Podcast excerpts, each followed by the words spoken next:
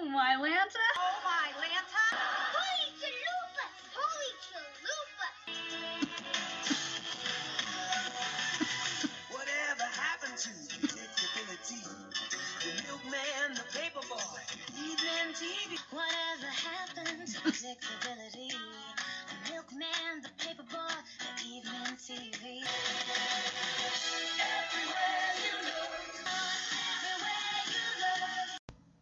Hey there, Fuller Tanner Gibbler fans, Fuller House fans. Angela Bowen here, the host of Oh My Lanta? Holy Chalupas, an unofficial Full House, Fuller House podcast. Well, today I'm going to be covering Fuller House Season 5, Episode 13. That's right, Season 5, the final season of Fuller House episode 13 college tours which aired on june 2nd of 2020 in this episode kimmy finds out ramona is looking at colleges on the east coast. She and dj take ramona and jackson on a tour of cal university. Dj tries to get jackson enthusiastic about college and discovers he has talents that she hadn't noticed. Now with mother's day coming up i did want to do this. It focuses both on dj and Kimmy as parents as their son and daughter are getting ready to eventually graduate high school. They're looking at colleges. So my guess is they're what, maybe juniors at this point? Would be my guess. So yeah, I thought I would do that for Mother's Day. And then next Mother's Day, I promise I will do a Stephanie mother episode from season 5 for Mother's Day. Next Mother's Day 2022, it's going to be about Stephanie. So, alright, this episode's got a 7.5 out of 10 based on 140 ratings. We do have Natasha Bure, who, if the last name is familiar, that's because Natasha Bure, who plays Isabel, is Candace Cameron Bure's daughter. Yeah, we also have Lauren Gaw as Beth. We have Natalia Bulgu. Uh, I cannot pronounce her name, and I feel horrible. Uh, she's playing Bertha. Of course, we got regular cast of everybody. Candace, Jody, Andrea, Michael, Elias, Soni, Dashiell and Fox, w- Juan Pablo Di Pace, Scott, Adam, the regular cast members. This episode was directed by Jody Margolin Hahn. Again, if I mispronounce the name, I apologize. Writers Jeff Franklin, the creator, and oh, oh, oh my goodness, guys, I didn't know this. Written by Andrea Barber, our own Kimmy Gibbler. Aw, kudos, Andrea, that's great. Story editor Nick Fascitelli, and story editor Will Griffin. So that is awesome. It seems like each lady got a seat in the director's chair at least once in the five seasons, which is complete and utter awesome sauce to me. That's great. And the fact that Andrea's got a writing credit now on her resume, that's amazing. I love that. And the fact that, I mean, she grew up on the show. So to star in the show for eight seasons and then to be able to write an episode of the show that basically was your childhood and you know teenage years is that's just so cool. So trivia. There's only one piece. The zbg's sorority sister who asks dj and kimmy if they aren't a little too old to be at a sorority party Oh, come on. And tells Ramona that she would be an excellent candidate to join the Zetas, is played by Candace Cameron Bure's daughter, Natasha Bure, which I already said. All right, we got, oh, we got Goof. We got a Goof. Jackson Fuller. I did some research and I found a great computer coding school right here. This is a quote. This is a, th- that's not a goof. I said goof. Oh, there is no goofs. I'm wearing my glasses, I promise you.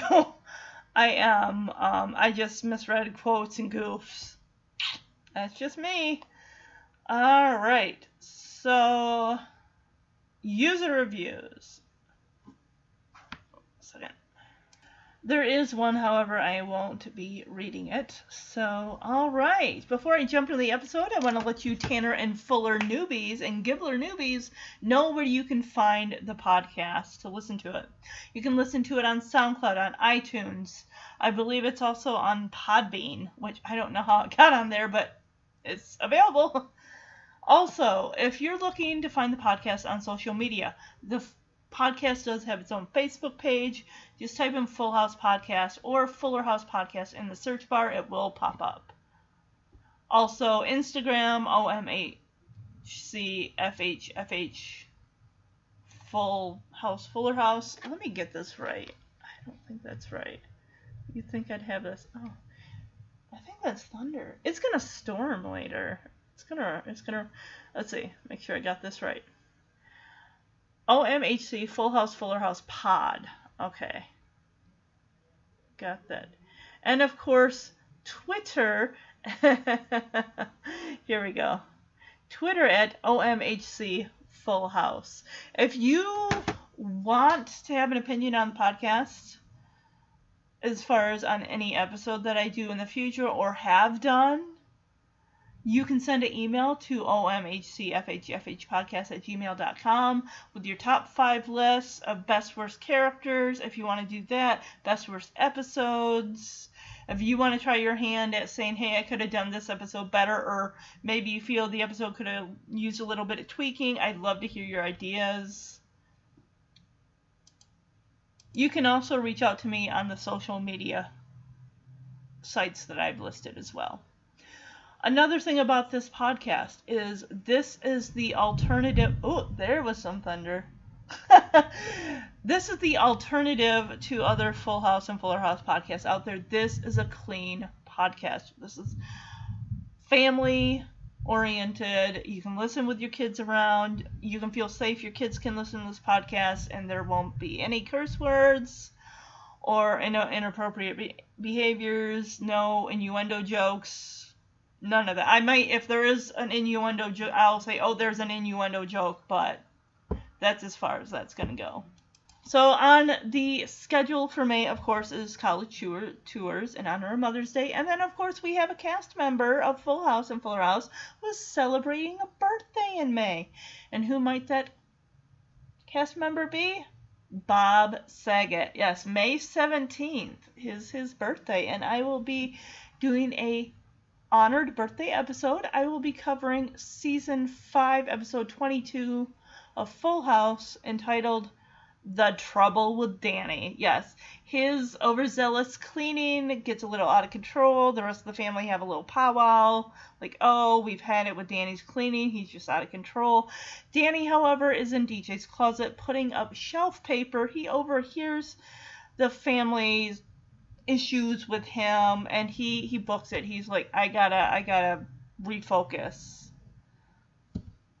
And he's just gotta have a day to you know collect his thoughts and just kind of think about things. And he does. He goes to the mountains with a norman right? Norman the goat? I mean, not the goat. I'm sorry, the donkey. I wonder if that donkey would have been uh, friends with Shorty in season eight. Probably not see Shorty came from the petting zoo, and Norman was a free, well, a donkey that was just rented out for the afternoon. So yeah, I'll be covering that, and then of course in June, if you listen to past episodes, um, our most recent episode, 2021 is my 20 year high school reunion. I doubt that there's anything going on for it because of time we're living in right now, and plus it would be back in Michigan. Plus, there really isn't anyone there that I would really want to see anyway. So, yeah. I'm going to be covering, and I'm trying to think of a cool title. I thought something like what happens at the reunion stays at the reunion. I just, I, I think that that would be, I think that might be the title. So the episodes I'm going to be covering for those are Full House from season three, Fraternity Reunion, and season four of Fuller House, One Last Kiss. and Fuller House DJ and Kimmy's high school reunion. I just thought that would be so cool. And then in July, I'm trying to think of um I think I'm going to table the one I was thinking of before, which was the Good Girls and Bad Boys. I'm going to table that for a bit. And then I think I'm just going to focus on one of my others, which I think is I want to do Adventures in ba- the Adventures in Babysitting series, which is going to include season 1, our very first night. Season 1 of Full House, Full House Misadventures in Babysitting, and Full House Season 3 Three Men and Another Baby. And of course, Season 1 of Fuller House, Season 1, Episode 3 Funner House, where Stephanie, Kimmy, and DJ have a girls' night out and leaving Joey in charge of the kids. Things get wild and out of control. Actually, you know what? Now that I think about it, I think I'm going to save that Full House episode and just do a double feature of Fuller House babysitting adventures with Funner House and season three Fuller House Uncle Jesse's adventures in babysitting. So yeah, I think I'll just stick with the three Full House episodes and then do a double feature of Joey babysitting the kids and then Uncle Jesse babysitting the kids. So all right, without further ado, let's jump into Fuller House season five college tours, season five episode thirteen. All right, so we come out of the intro. We are in the kitchen. We have Jackson at the kitchen island looking at a laptop. Actually, it turns out to be Ramona's laptop as she comes into the kitchen saying, I've been trying to get that screen unfrozen for like a day, and if I can't do it, you know, because everyone thinks that Jackson is this big duh head, she's like, certainly you can't do it and bing bang boom he hits a couple buttons like uh, i'm frozen. And she is ramona is so shocked like well how did you how did how did you do that? And then he starts saying that he cleared her browser history along with a few other things. Yeah he says i updated your browse your um operating system and cleared your browser history and then he shames her for watching Bachelor of Paradise. So yeah, she was watching Bachelor in Paradise. So I don't know if this is kind of like The Bachelorette, The Bachelor, something to the effect of a re- reality show where a guy, a bunch of guys vie for the attention of a girl, or vice versa. And she's like, she says, I can quit anytime. Yeah, she just calls it a guilty pleasure. It's like, yeah, we all have those shows which we call our guilty pleasure, which probably are kind of corny, but it's like we love it. That's just who we are. So DJ and Kimmy come down, and we see on the kitchen table that Ramona has all of these pamphlets. They're all from selective colleges in America, and even the eight Ivies. So I'm guessing she means the eight Ivy Leagues. The only ones I can think of are what Harvard, Yale. Uh, I'm, I'm gonna see if I can find a list of all the Ivy League schools in America. Let's see. We got Harvard. excuse me. We got Princeton, Yale, Columbia, University of Pennsylvania. Okay. Cornell University, Brown University, and Dartmouth. All right. These are two oh, these are from 2016 to 2017. Tuition fees. 48,000 for Harvard, 47,000 for Princeton, 51,000 for Yale, 57,000 for Columbia, 53 for University of Pennsylvania, 52 for Cornell, 53 for Brown, and 53,000 for Dartmouth. Even though it looks like Dartmouth, but it's pronounced Dartmouth. And Jackson holds up a flyer for the local Blackjack Academy. So is that like a school for those that want to work at the casino and be a blackjack dealer? Would be my guess. Jackson hands a flyer to DJ and she looks at the back of it and she says, "It's addressed to current resident." Jackson is such a big goof. He's like, "Yeah, that's me. I get a lot of mail." I also go by occupant. What a goof. A current resident or occupant, that's usually just, a lot of it is junk mail, which is what that Blackjack Academy flyer is. Junk. It goes in the trash. Unless people are actually interested in it. No shame. So Kimmy actually takes notice of the flyers that Ramona has for colleges of all these colleges in the United States. She says, Ramona, a lot of these colleges are for, you know, they're all Eastern colleges for the east side of the state. And Ramona's like, yeah, I know. They ha- a lot of them have amazing programs in women's studies.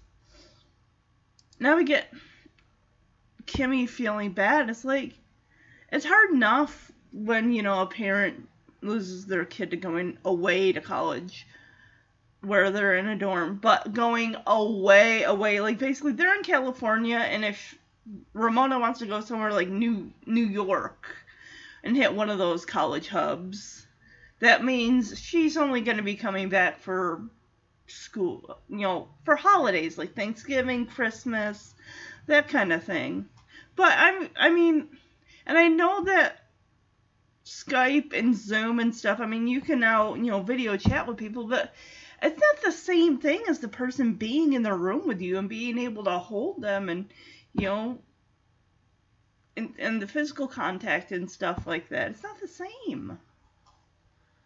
Which goes to show just a lot of people that are finally being able to see family members after a year with everything that's gone on and just the joy of they get to you know hug their grandma or their brother or aunt or grandma or, or, or something like that Kimmy, she's like, and the Bay Area has plenty of women to study.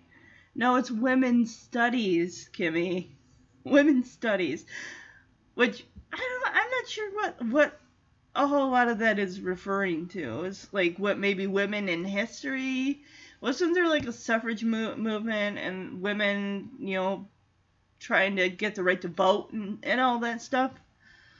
And DJ comes up beside Kimmy, and Kimmy's like, see, there's two of them right here. And Ramona says, Mom, you have to trust me that I'm going to find the right colleges that are right for me.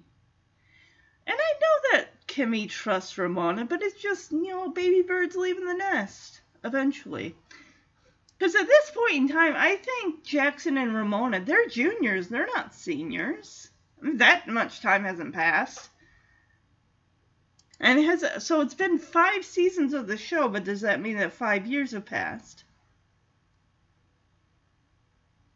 Because I'm just maybe four years have passed. So if that's the case, at the end of the show, Tommy's four and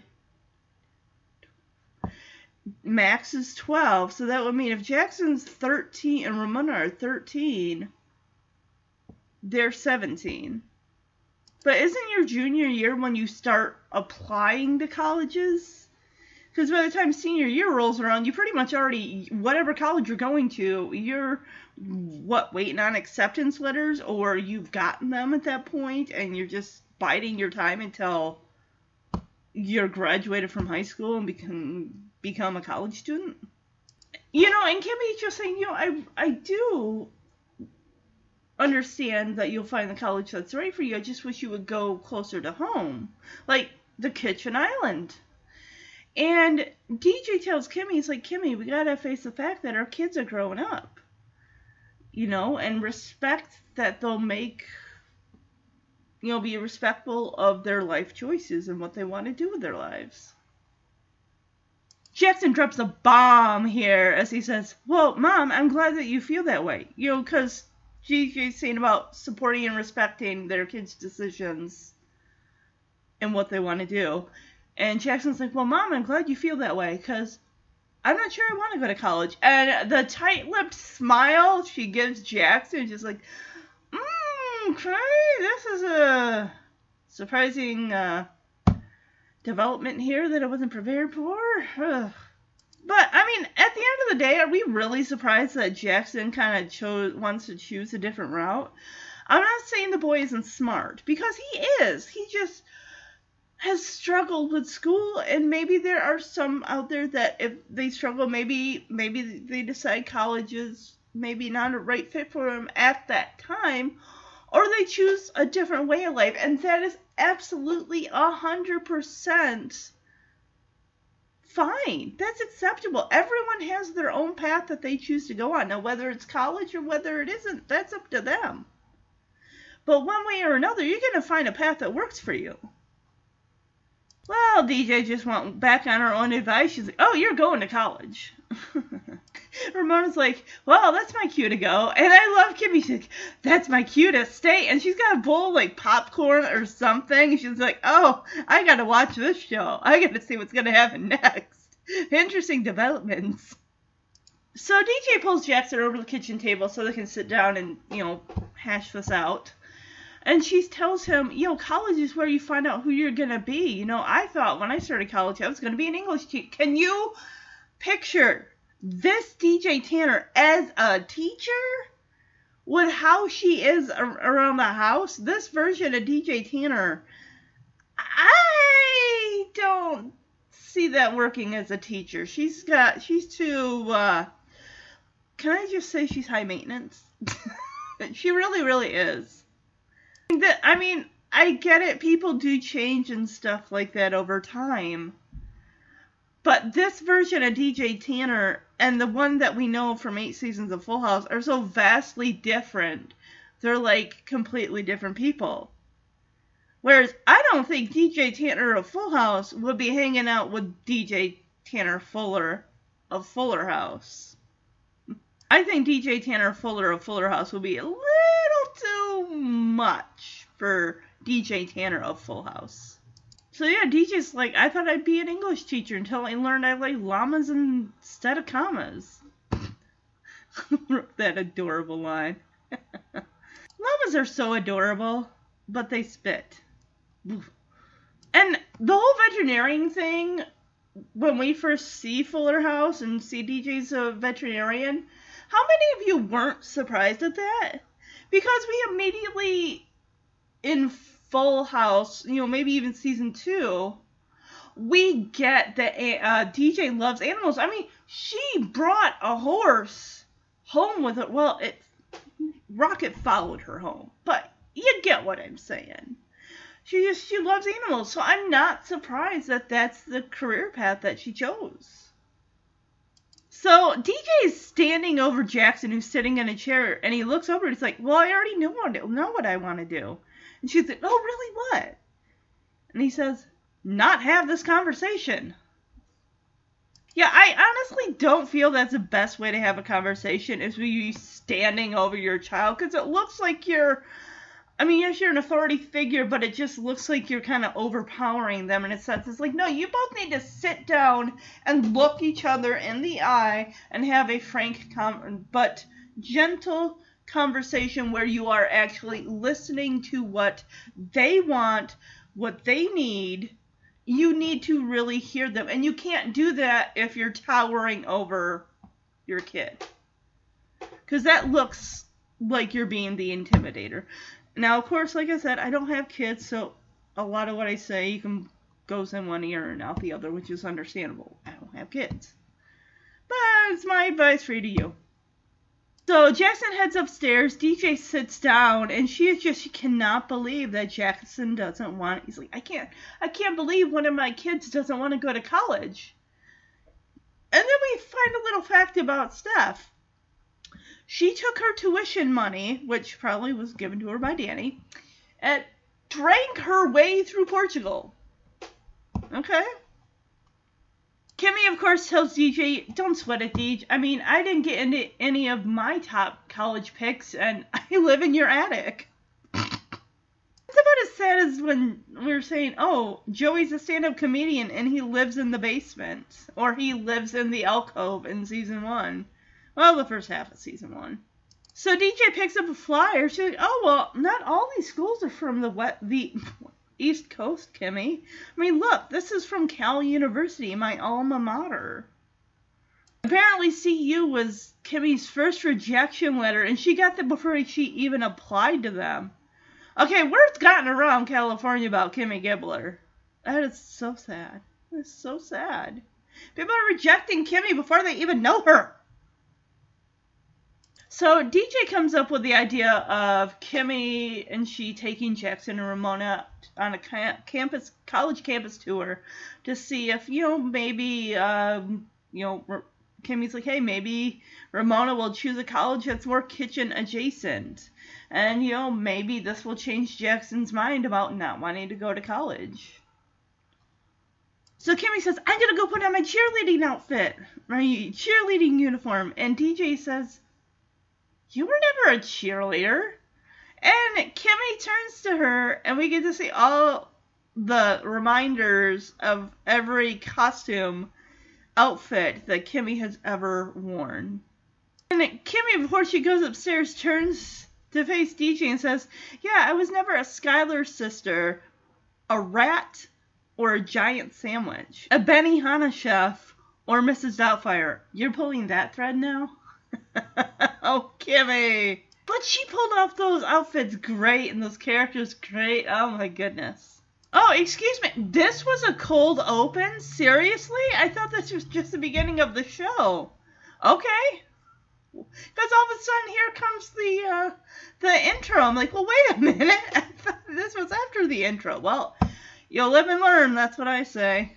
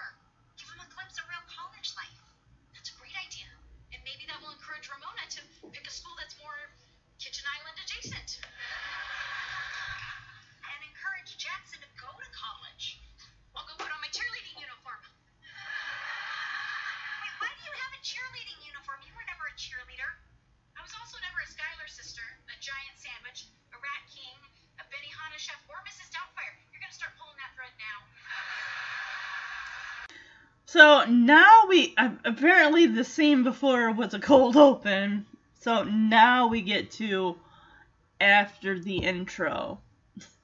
And Stephanie's actually up now. She's eating breakfast at the kitchen table. And Kimmy, of course, is by the kitchen island. Stephanie's like, Oh, so I hear you're uh, going with DJ to her alma mater. Good luck with that. And Kimmy's like, Why? Here comes DJ, sporting her old, she can still fit into her, not surprising, her cheerleader outfits. Now, I will, I, colleges have cheerleader. I mean, I'm just surprised that DJ was never a cheerleader in in high school. She could have been a cheerleader for you know Steve at wrestling or something.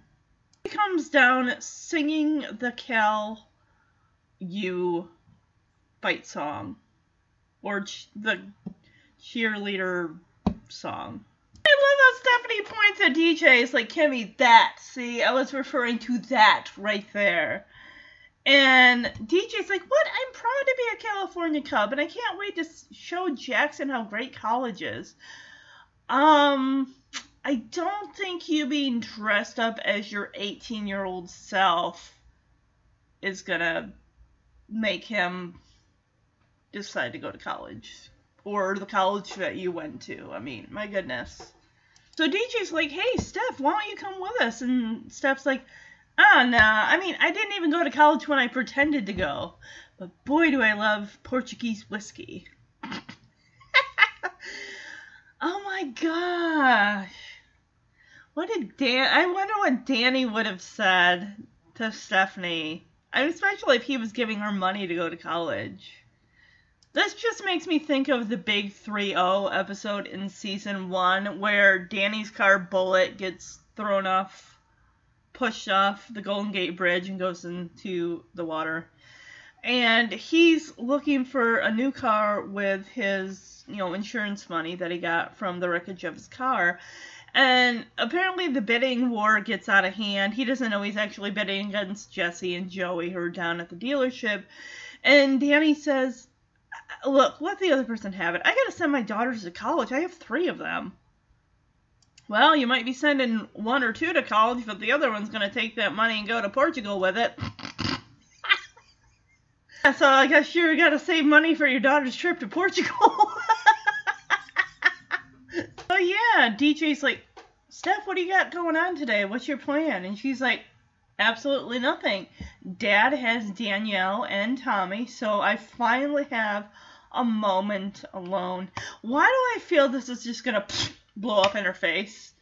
Like those, like, oh, finally alone time, and then some crazy event happens where Stephanie gets sucked into someone else's problem, or? So yeah, Stephanie's just taking off her fingers all her responsibilities she's not responsible for day, today, which are no diaper changing, no rehearsals with Lisa Loeb, and no wedding planning. She's got a free day. She's got a me day. And Stephanie uh, uh, lastly adds, no explaining to Jimmy where the light goes when you close the door on the refrigerator. It goes off, Jimmy. That's what it where it goes. It goes off, okay? Just be satisfied with that answer. Kimmy, of course, is at the refrigerator refrigerator with the door hanging open, and she gets this look like, I've always wondered that too. And I'm like, you know, well, she is a Gibbler. Gibblers do think alike. they have that inquisitive nature about them. So today, Stephanie just wants to be centered and focused, and she downloaded a meditation app for a buck ninety nine. That ain't bad. I actually have one on my um. I think it's just on my iPod. I think. It, oh wait, no, that's a Kindle app. Let's see. No, I think it's just on my yeah, it's on my iPod because that way I could listen to the sounds in the when I'm reading in the tub. There, there's like a whole bunch of different ones, and they're really one I like is the crackling fire. But now, since you know we moved here, I discovered those scenes with fireplaces and just really beautiful that you could just throw up on I mean, put up on your television screen and everything like that. And I mean, there's scenes that have, you know, either falling snow or a blizzard. You know, they're ambient noise, so that way, you know, you, it can help you fall asleep.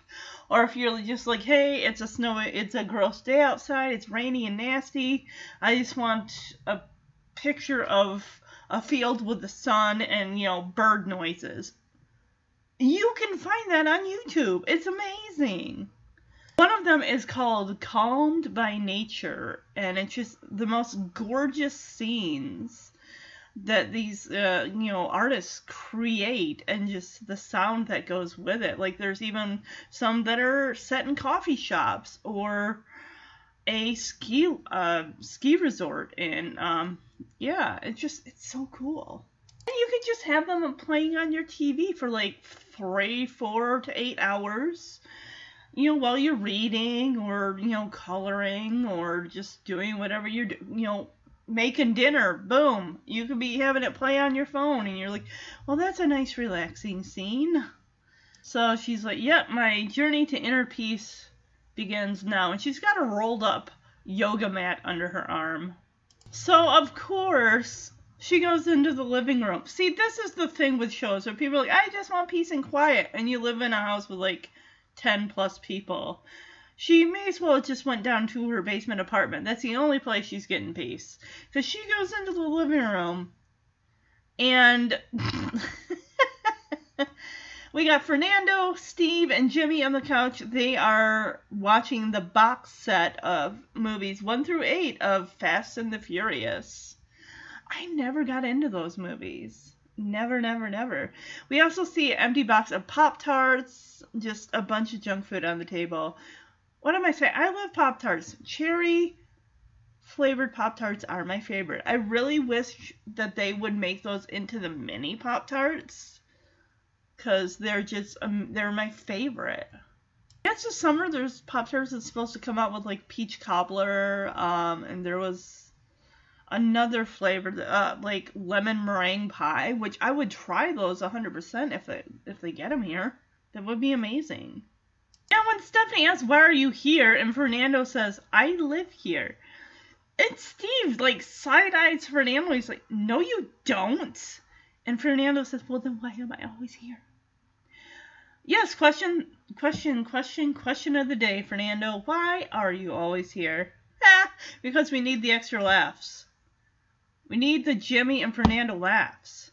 So Stephanie finds a great way to get the guys out of the house. They're tuxedo fitting. And Steve is like, yeah, but the wedding's not till, it's not for six more weeks. We got plenty of time. And Stephanie says, you know, these appointments were set ages ago. Didn't you look at DJ's wedding calendar? And all three guys jump up and they're like, wedding calendar? It's like, yeah. Don't poke the bear, just go get your tuxedo fittings and get them done. I remember when Jeremy and his brother had to get their tuxedos fit, and my dad, who during the summer eh, was busy, you know, working on the farm and everything like that, he had to manage to try to get in there and get his tuxedo fitting. So Steve and Fernando and Jimmy all run to the door. And Fernando says, Yeah, but I'm the world's fastest race car driver. And Steve tells him, Yeah, but she's my fiance. Fernando says, oh, Good point. And of course, Jimmy's like, Fast and the Furious howl on three. And their family, and they run out the door. So now it looks like uh, Steph's got the place to herself mainly. Cool. So you're going with DJ to her alma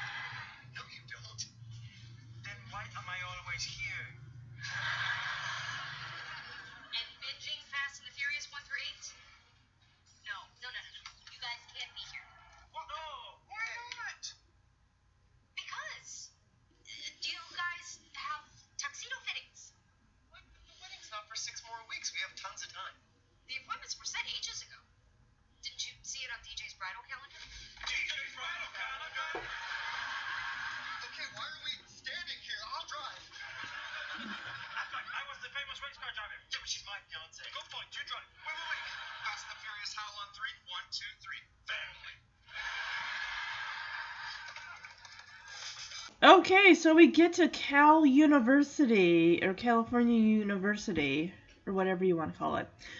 We got a couple guys playing hacky sack, or that could be a girl in a hat. I can't tell from the back. Yeah, it's a guy and a girl, and the thing, the guy's got a backwards cap on, which I mean, guys still do that today.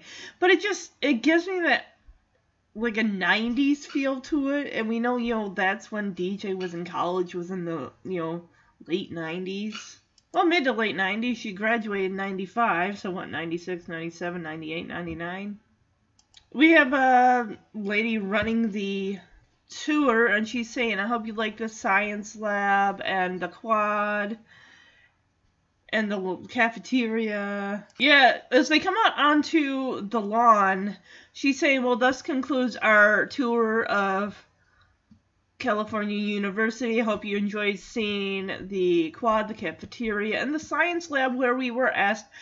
And, and the lady's like, My first group that was asked to leave the science lab, and everybody looks to Deej. I'm like, Deej, what did you do? Because DJ actually went wearing her California University cheerleader's outfit.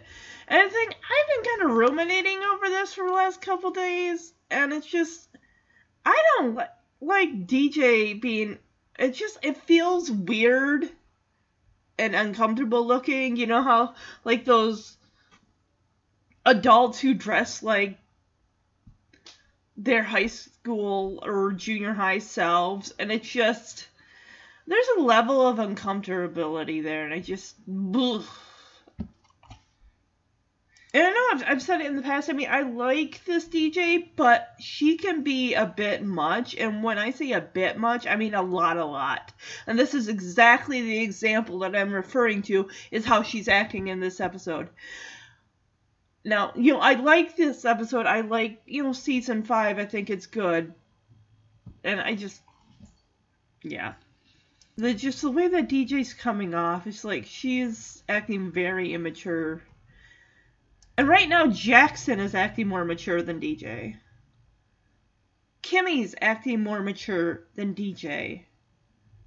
And DJ acts all innocent, like, oh, I can't help it if I knew all the answers to the professor's questions. Okay, you know what? If you're being you know, shown that area, you're basically supposed to be seen and not heard. Especially, you don't go in there disrupting a class. Not to mention, I bet Jackson is like, great, now it's, first, it's gonna fall back on him and make him, oh, that was your mom? I know, I'm bagging on DJ. But yeah, that's the point. I mean, I've never been on a college tour. The only time I was doing anything like that was when I was in uh, high school, probably a junior. We went to uh, GRCC, that's Grand Rapids Community College. It was for like a job thing, just to say like, oh, is this something you'd like to do? Go to college and learn about a certain career that you could have or something.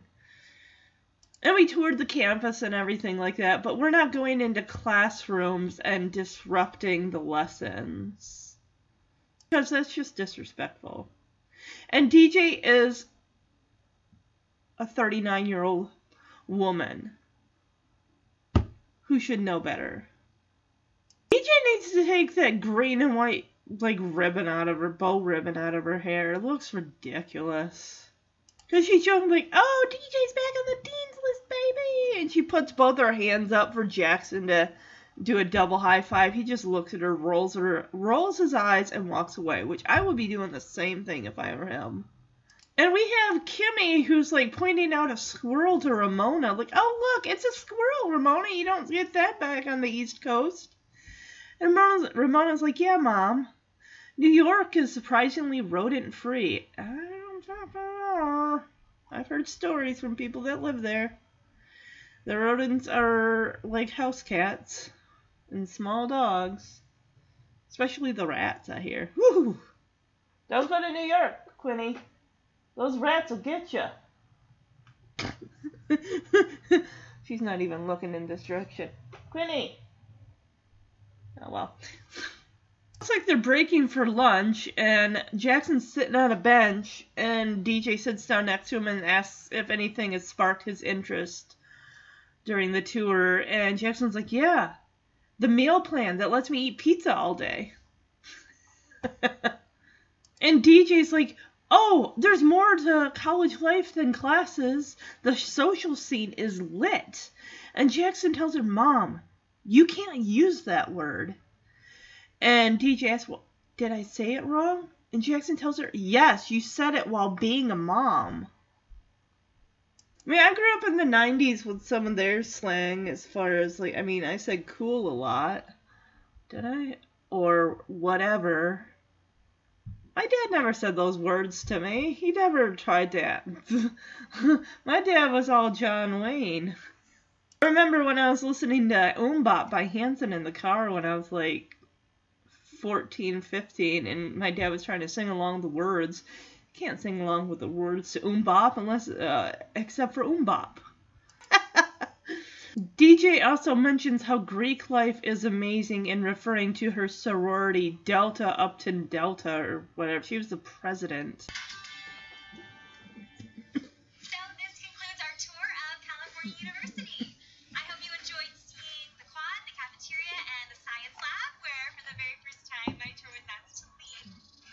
I can't help if I all the answers to the professor's questions. DJ back on campus, baby! DJ, stop. Jeez.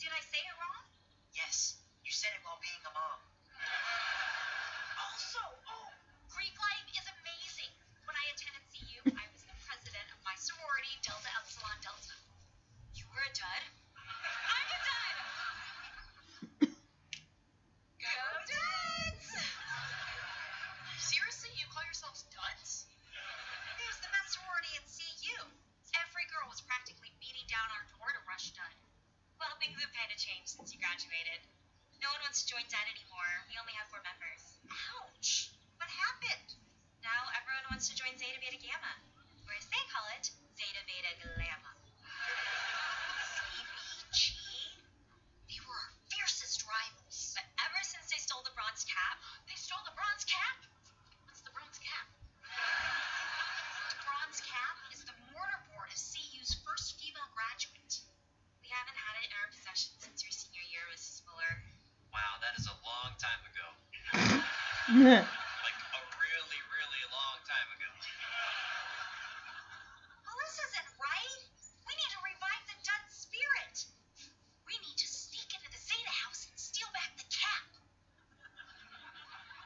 inspirational campus speech leading to potential sorority hijinks?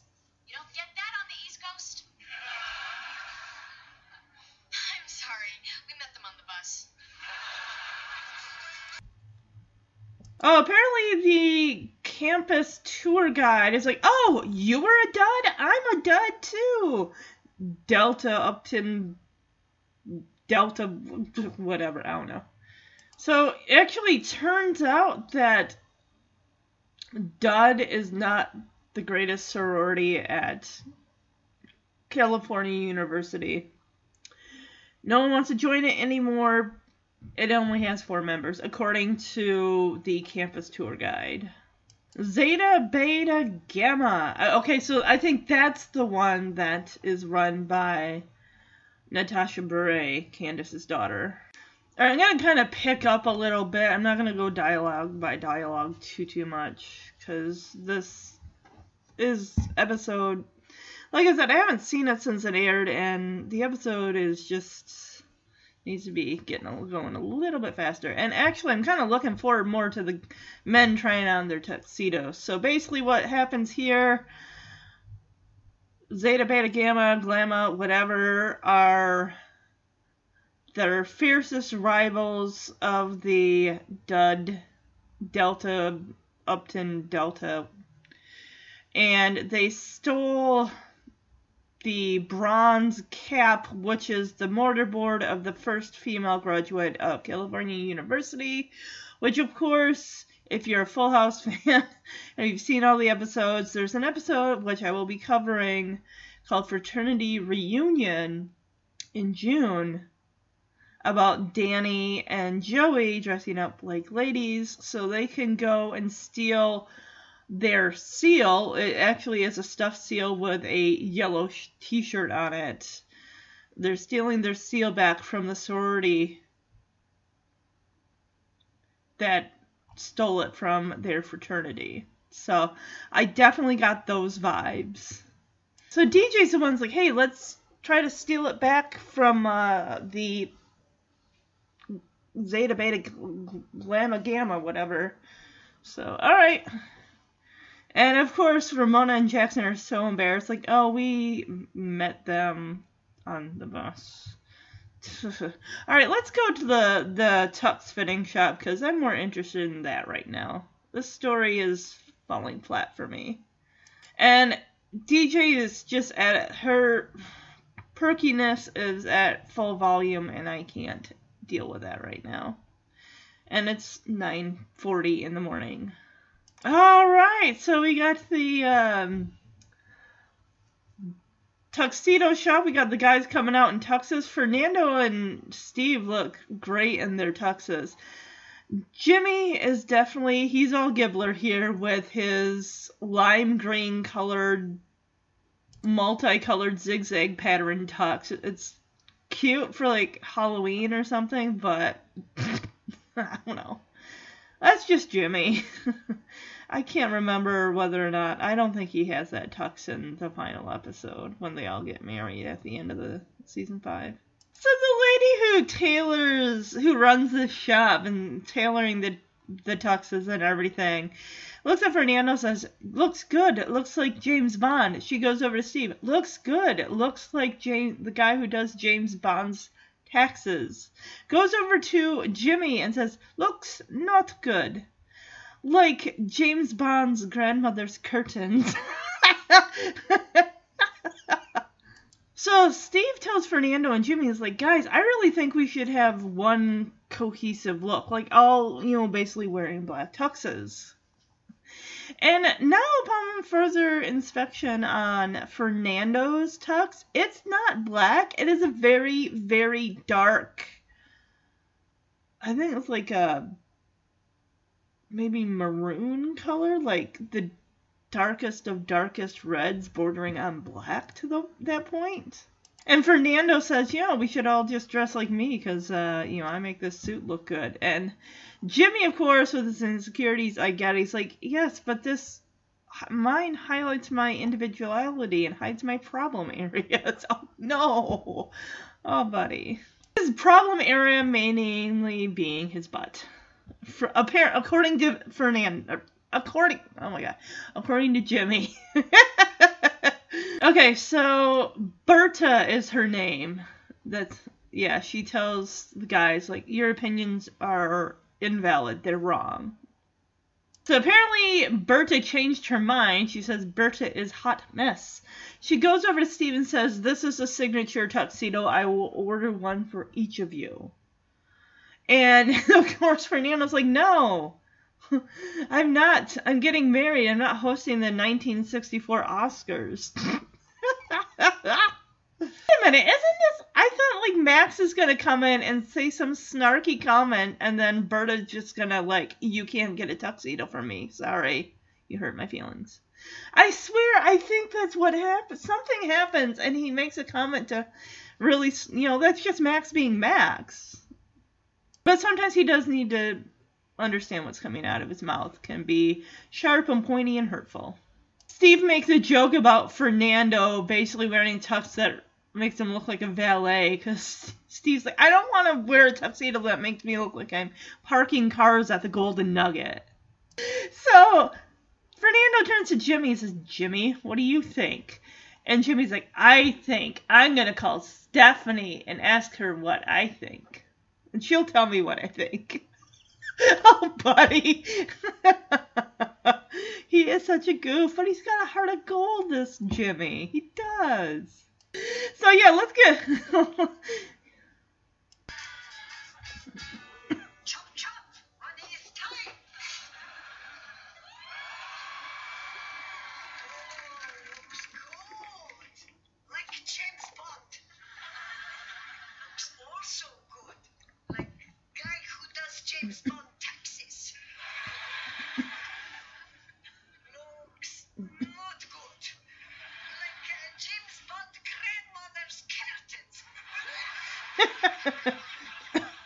even have that Guys, tuxedo? for the wedding, I feel like we should all have one cohesive look. Then let's go with mine.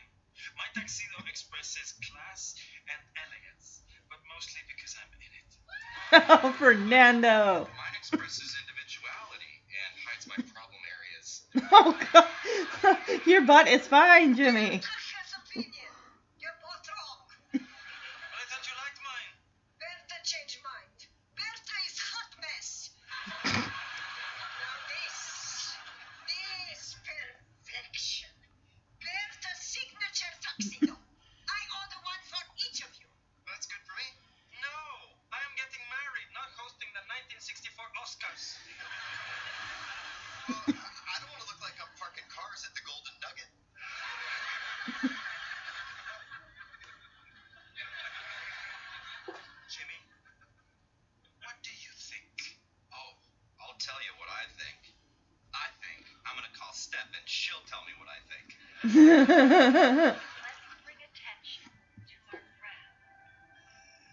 She's sleeping.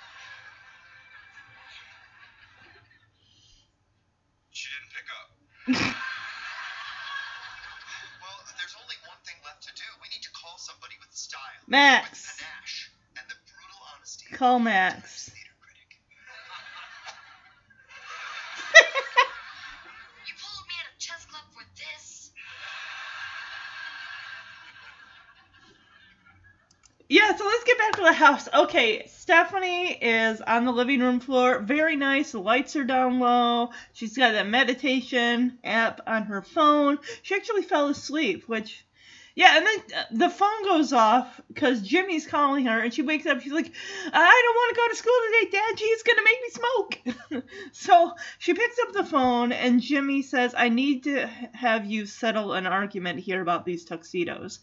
And Stephanie says, Jimmy, we've been over this. You have no problem areas. And she hangs up and then she falls back asleep.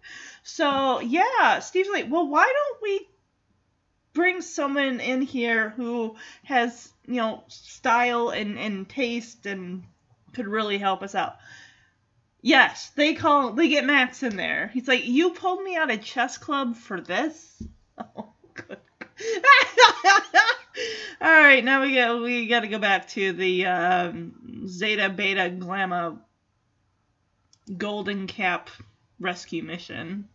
So yeah, we go inside the Zeta Beta Gamma ZBG, and we got a mixer going on. We got guys dancing girls and so on and so forth, what have you. And DJ, of course, is not watching. Like, okay, we got to steal the cap back. And it says fall fling on a banner, so I thought this is. You know, it's set. This was set during the summertime. I remember that because Max in an episode was talking about dealing with getting jumping off the high dive at the community pool. Ow. So this is going to be incoming, you know, freshmen for the new. Yeah, okay, gotcha. DJ is really, she's not just showing her age, she's showing her dad, she's showing Danny's age by saying, See, Jackson, this is the best way to experience college tomfoolery firsthand. And Jackson, who is much taller than DJ, just looks down at her, rolls his eyes, and says, Yes, really? Tomfoolery? You sound like Grandpa. No, he's like, Really? Tomfoolery? I liked it better when you said lit. So the, here we go. Here's Natasha Bure, Candace's daughter. And she is like, Oh, hi, hello. Aren't you a little old to be at a sorority party? So already immediately throwing shade. No, my question would be, um, excuse me, can I help you? What are you doing here? I mean, clearly some, you know, 40 year old ladies at this point are in their sorority house for whatever reason. And her first thought is to shame, like, aren't you a little old to be here? And I think I know that people said like, oh, Natasha Bure looks just like her mother. Like, well, maybe to some effect, but she does look. I mean, I've seen pictures of Candace's husband Val, you know, Natasha's father, and like she does look like a good mix between her mother and her father. And Kimmy's like, oh, you only think we're a little old? And DJ's like, Kimmy, you gotta focus here. So Kimmy pretends to be from the official chapter unofficially, or the national chapter. I'm guessing they're she's pretending that they're from the chapter of Zeta Beta Gamma. Immediately, Candace's daughter is all like, uh oh. It's like, okay. yeah. Clearly doing some underage stuff. But Kimmy's cool. She's like, hey, I'm here to show you or make sure that you know how to party like a rock star. And they're all like, woo! I would never be going into any any fraternity. No, no, no. I mean, not a fraternity. no, that's for the guys. No, I would never join a sorority. No, that's not my scene. That's not what I do. I'd be too nervous. I'd be too shy. Like, no. All I'd want is to find a club other bookworms like myself, people that just enjoy reading to read. Immediately, we get that fraternity reunion callback with Kimmy grabbing a broom, a big push broom, and saying, Hey, who wants to limbo? Just like Joey did and fraternity re- reunion. And Kimmy is like bringing that push broom over to Ramona, like, how about you, young lady that I've never met? And Ramona finally just gives him, like, uh, I do. So, yeah, Kimmy and Ramona are holding up a broom as a limbo stick, and we got people going under it.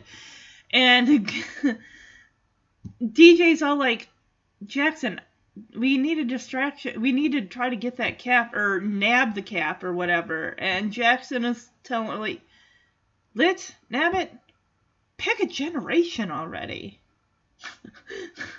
and DJ's just like, I'd be angry with your snarkiness, but you sound like a college student. So DJ goes under the limbo pole, the broom, and says to Kimmy, "We need to get, we need to nab that cap. So you need to create a distraction that actually clears the room because we can't have these witnesses here. We can't have these people here." Oh, and and Kimmy's on it. She's like, "Oh yeah, I got this." So Kimmy's like, "Don't worry about it.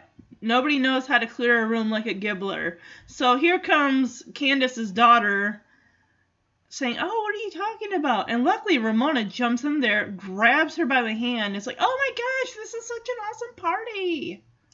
And Candace's daughter is telling Ramona that she would be a perfect candidate for ZBG, a, uh, a great Zeta. And Ramona is just like, "Oh my gosh, me, OMG!" Kimmy jumps in there. It's like, "Hey, everybody, Guess who's playing a free impromptu concert at the Student Union? Boy George! And Kimmy and DJ are the only ones like, those kids don't know Boy George. You gotta make it someone relevant that they would know. Or at least listen to. Ramona's like, say it's Billie Eilish. I don't know who that is myself. but Kimmy's like, oh, I got it wrong. It's Billy Idol. Again, crickets.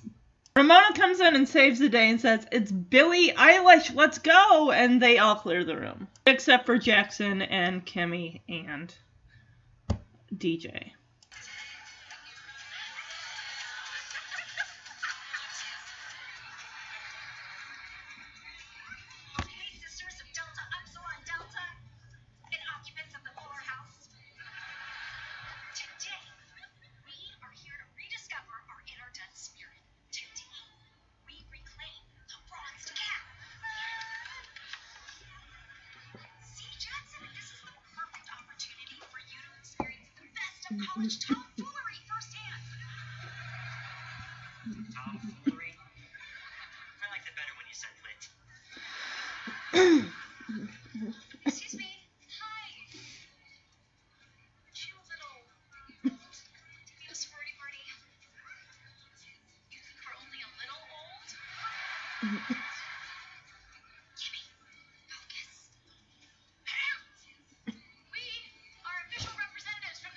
Charter.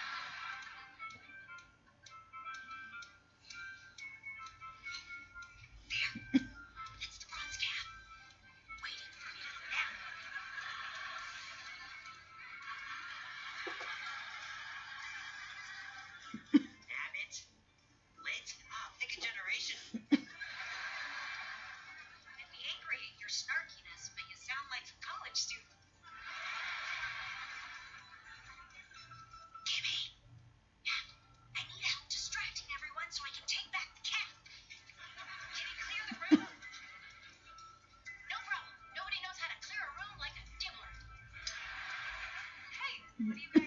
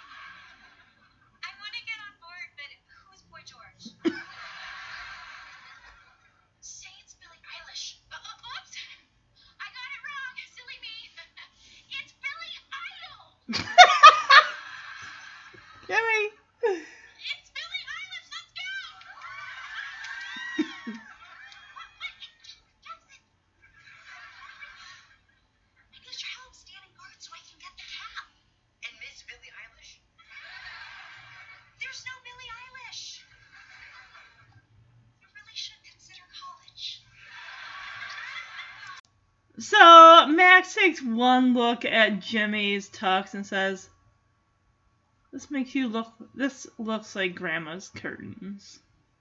And Berta's like, "Oh, that's what Berta say." Max goes over to Fernando, looks him up and down, and says, "This color washes you out." And Berta's like, "Little man is brilliant." He goes over, Max goes over to Steve, looks at his tux and says, "But this, this is worst of, this is the worst of all."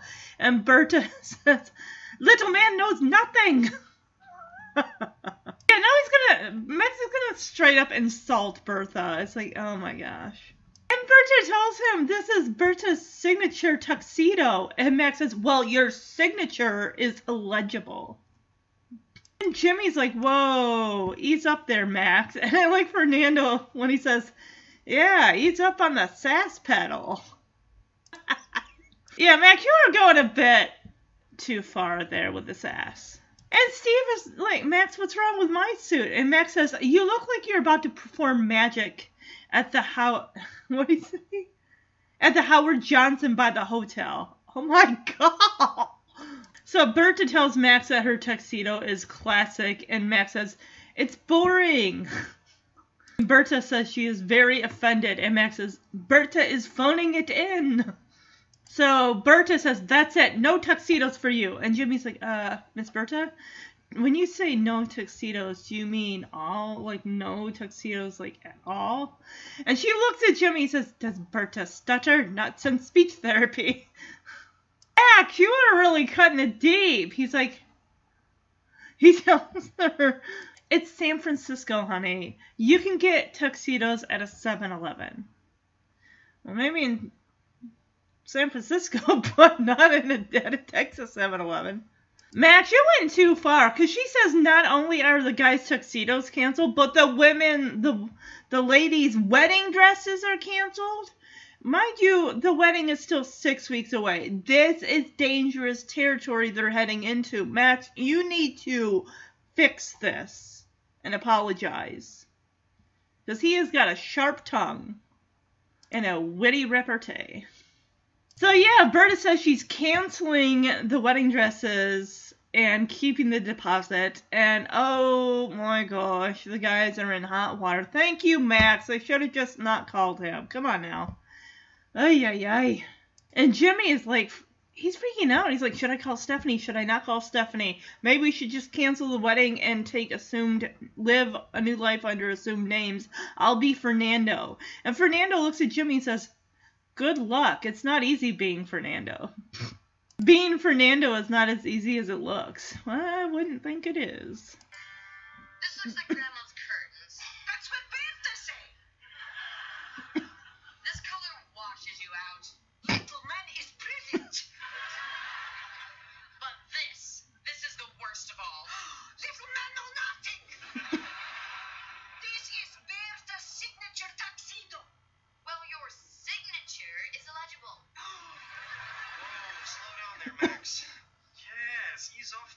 sass pedal.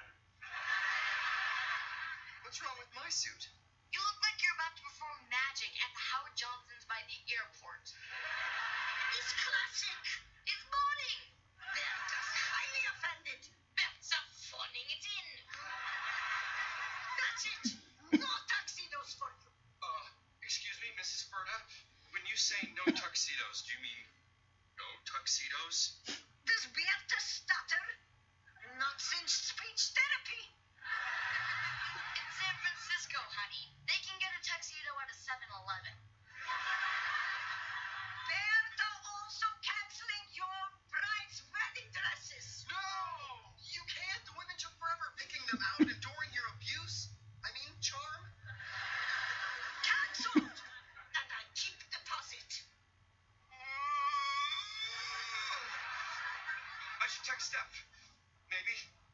Perhaps not. Perhaps it'd be better if we just cancel the wedding and start new lives under assumed names. I'll be Fernando. Good luck. Being Fernando is not as easy as it looks. So we're back at the house. Stephanie is in full relaxation mode, cross legs, you know, hands on the top of the knees, and just all of a sudden gets a text from Jimmy, grabs the phone and her relaxation techniques and all of that peace and inner calm and all that, boom, out the window. It's gone. Because he texts her and says, Berta canceled the tuxes and the wedding dresses. And she's like,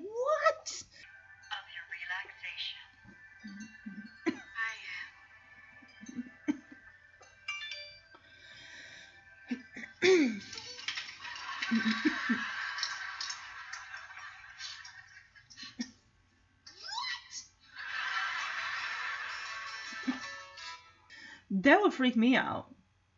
Alright, so let's get back to the Zeta, Beta, Gamma, ZBDG thing and let's kind of get this over with. Okay, so DJ finds the golden cap, which is under protective glass. She lifts it, and as soon as she goes to reach for the cap, the room goes dark and there's all these high tech security lasers, which apparently Jackson is a major tech head here. He knows all of this stuff. And he has to walk her through getting out of that room without getting, you know, hitting or touching the beams. So we have DJ on the floor, like crawling and moving in in ways I didn't even know a body could move just to not hit these lasers that are now in this room.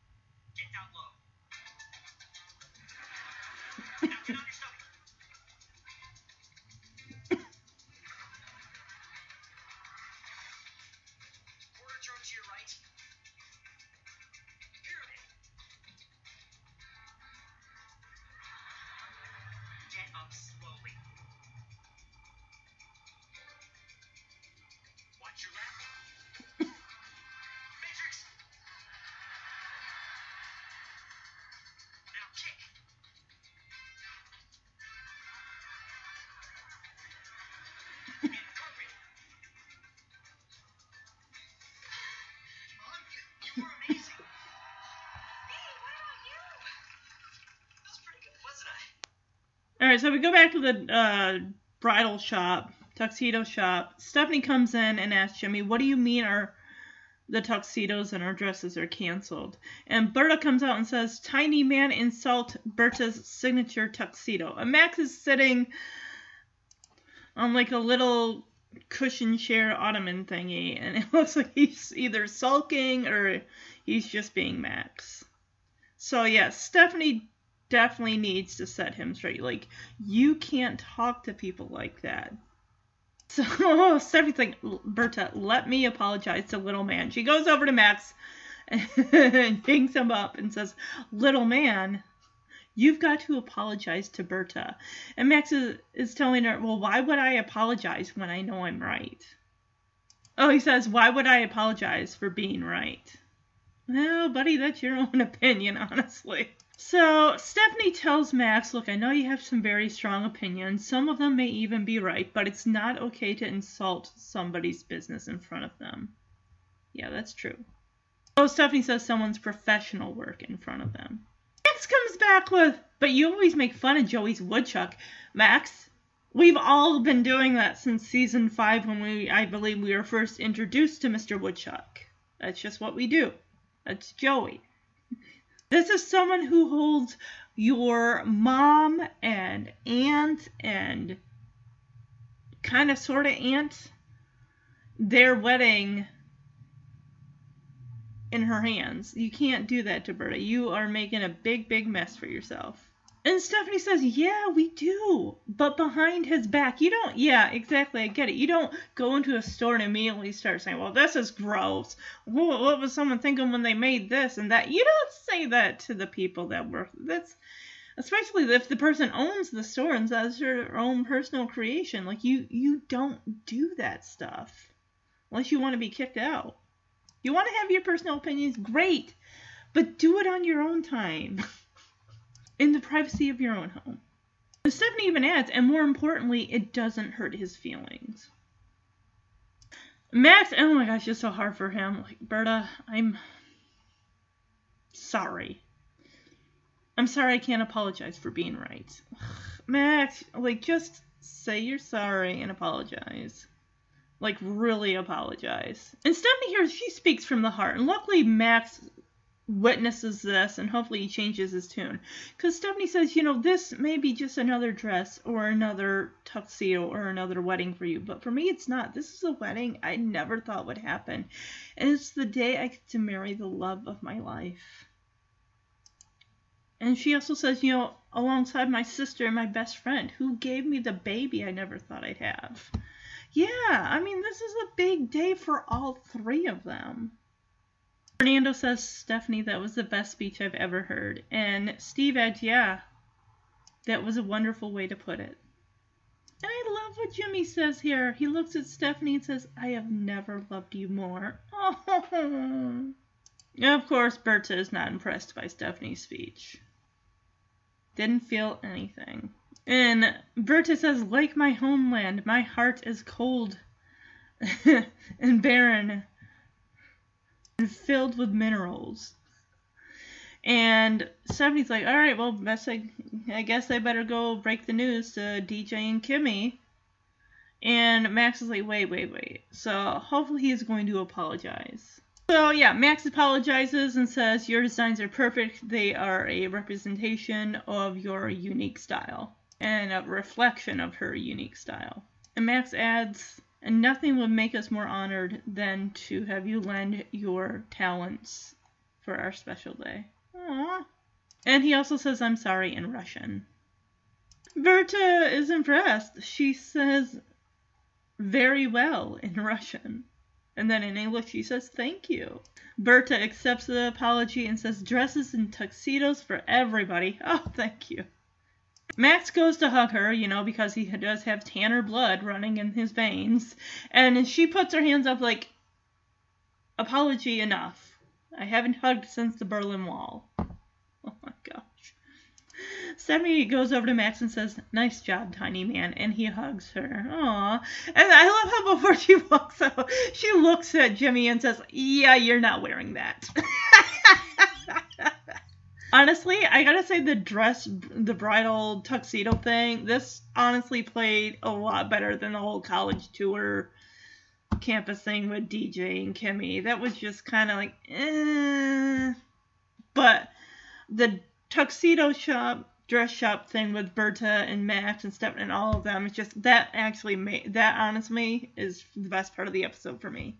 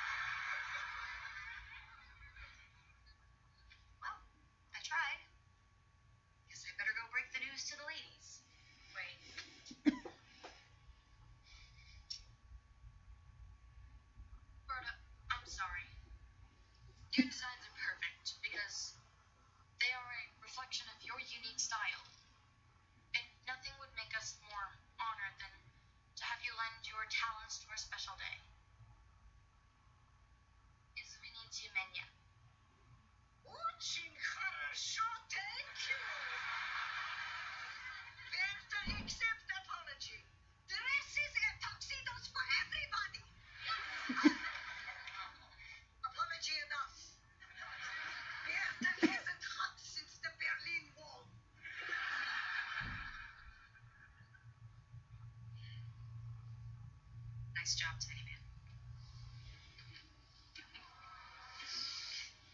Uh, yeah, you're not wearing that. So yeah, now we get closure with Kimmy and Ramona in regards to Kimmy wants Ramona to go to college on the East Coast so she can stay close to home. And I like this here how Ramona tells her mom that watching Kimmy have one adventure after another and you know, Ramona wants that for herself. Like now it's time for me to have my own adventure and be able to see the world and do what I want to do and live my life. And you know, exactly, Kimmy's just gonna have to learn to accept that. I'm sure she will in in time. But yeah, I mean, kids, you know, they get ready to go off to college, you know, you know, no matter where they go, whether it's 500 miles away or, or not. It's just let them explore and find themselves and live their life and see what's out there for them. And I love the words that Ramona uses here, where she says, It's time for me to spread my wings and see the world. And Ramona adds that the reason that she's secure enough to do this is because Kimmy did such a great job as a parent. And she did. I mean, yes, we've always seen Kimmy as wacky, but she has a good heart and she raised her daughter well.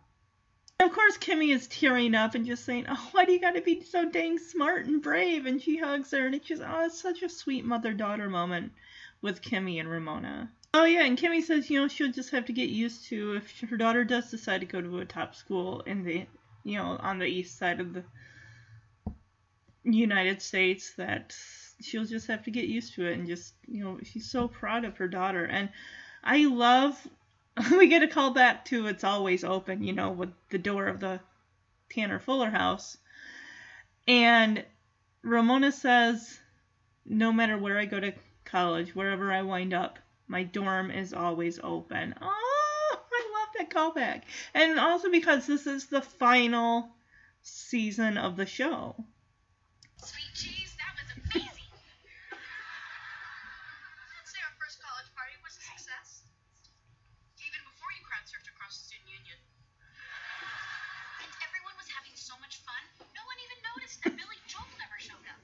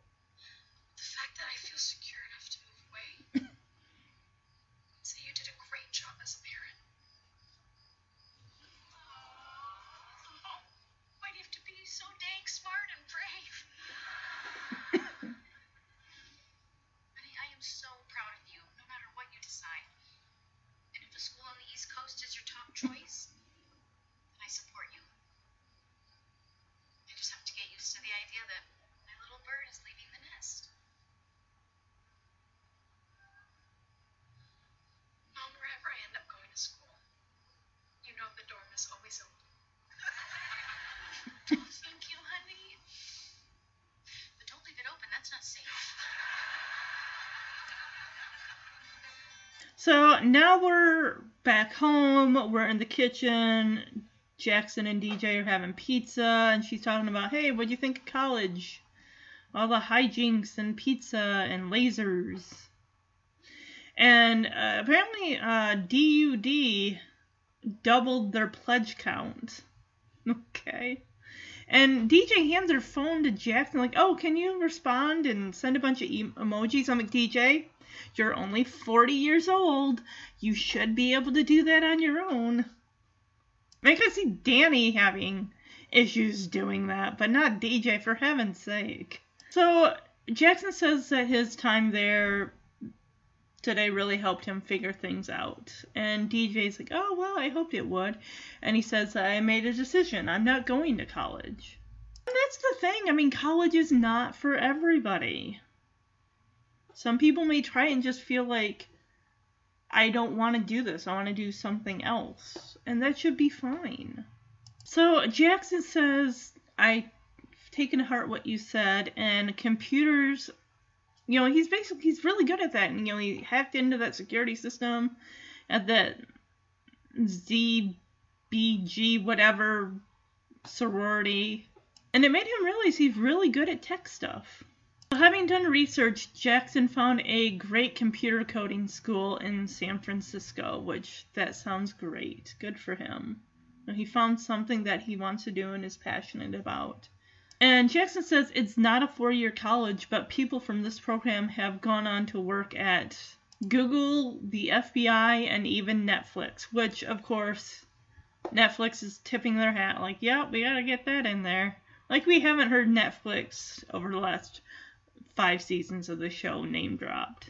So DJ notices, he's like, I'm just, I'm happy. I've never seen you so passionate about something. It's like, it really feels that way. Jackson's character over the last five seasons just seems kind of, you know, aimless almost, just kind of bouncing around from one thing to another, which, I mean, that's fine. You know, teenagers do that until they find what they want to do.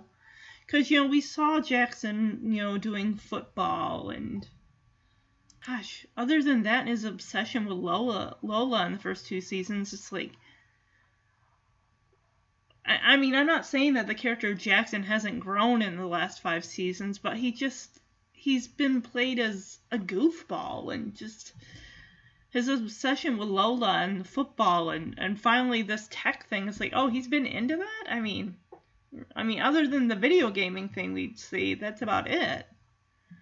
I can see in the final season they probably had to nail down something for him to do instead of just, well, I'm not going to college. I'm just gonna live at home forever and get a you know, no, they wanted something. And working with computers, I mean, the job market for that is just endless. It's so plentiful. There's so much out there in working on working with computers and networks and stuff. So yeah, she says she's excited for Jackson, and Jackson tells her, "Yeah, thank you, mom. That means a lot to me." And she tells him that she's proud of him, and they hug, of course. So Stephanie comes in, asks how the college tour went, and DJ says, "Oh, you know, it was just it was it was alright, nothing special to report." And Jackson's like, "Yeah, I mean, we snuck into a, a college party and deactivated some lasers and stole, you know, a college emblem, but that was pretty much it. like it was no big Jackson says an important emblem of the college history. Okay. Stephanie laughs it off like, sure you did. And I sent all the guys down to Berta's and almost ruin ruined the entire wedding. I'm sure DJ's gonna be like, wait, what? Oh, DJ just says, I don't want to know.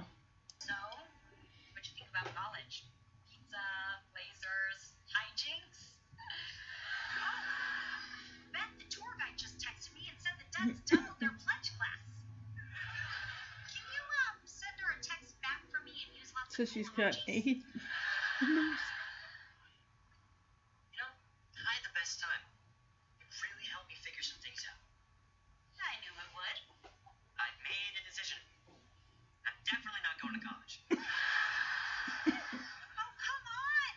I flipped over lasers to make it look fun. Mom, hear me out. I have a plan. I thought about what you said. Computers are my passion. Hacking into that security system made me realize that I'm really good at this. Yeah, you do seem like a natural. I did some research and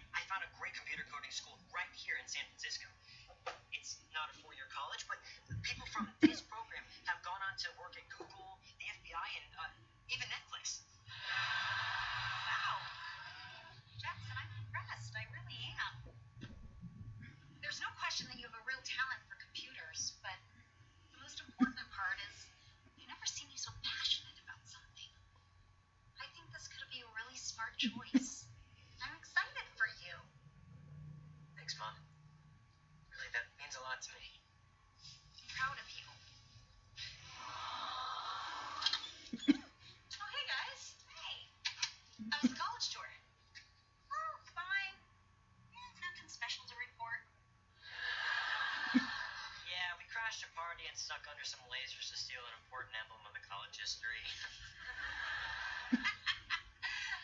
sure you did. And, and I sent the guys down to Berta's and almost ruined the whole wedding. I don't want to know. All right, so that was the episode. I hope you enjoyed it. I'm sorry if I sounded like a little, bit of a uh, downer halfway through or something. I'm just kind of going through something right now. Um, those of you know we are still in the hotel and we're just trying to figure out what our next plan of attack is. It's really, really frustrating. Um, if any of you have ever been in a situation where you've been displaced due to something happening to the place that you live, and just trying to deal with all that right now. So I'm just, my head's not in a good place right now. That's what I'm saying. I know I usually I do tend to get personal with my podcast. It's just how I roll. So all right, best outfit of the episode. I am going to give it to. I'm gonna give it, of course, to Max for his adorable tux. And then, well, not his tux. It's it's just his suit and tie. Um, and then I think runner up.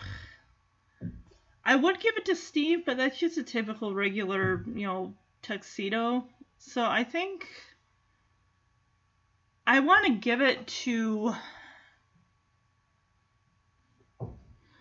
I liked Fernando's, and then I'm gonna say third like runner up is gonna be Jimmy's because he has had flair too, so they're pretty cool.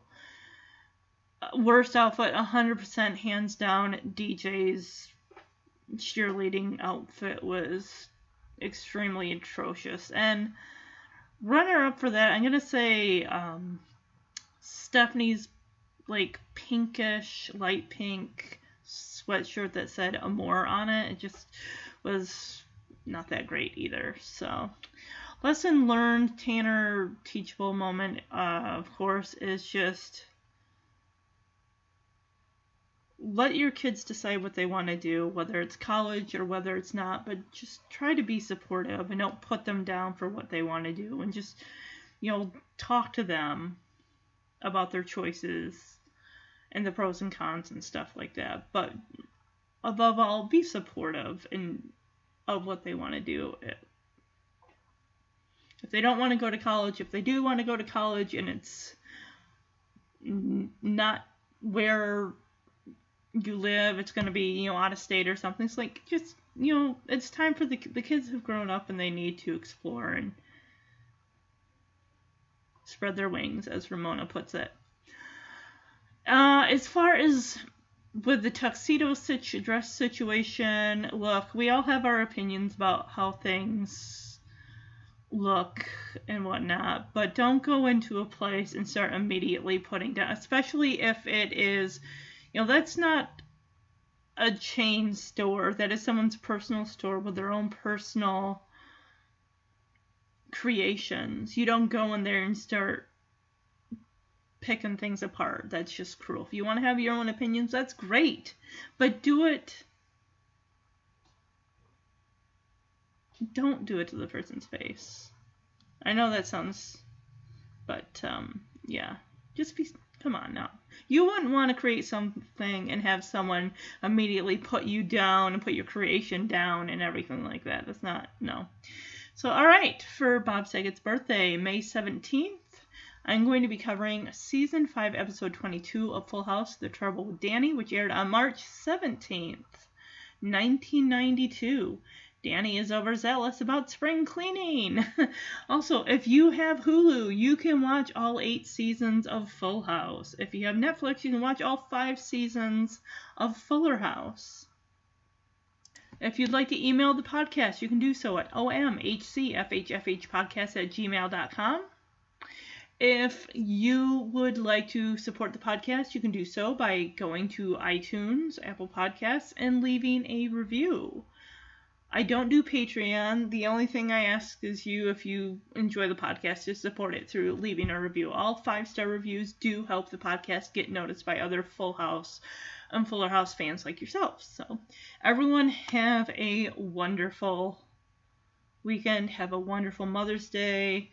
Just happy Mother's Day to Andrea Barber, Candace Cameron Bure, Jodie Sweetin all the mothers out there have a happy Mother's Day. Thank you. Bye bye.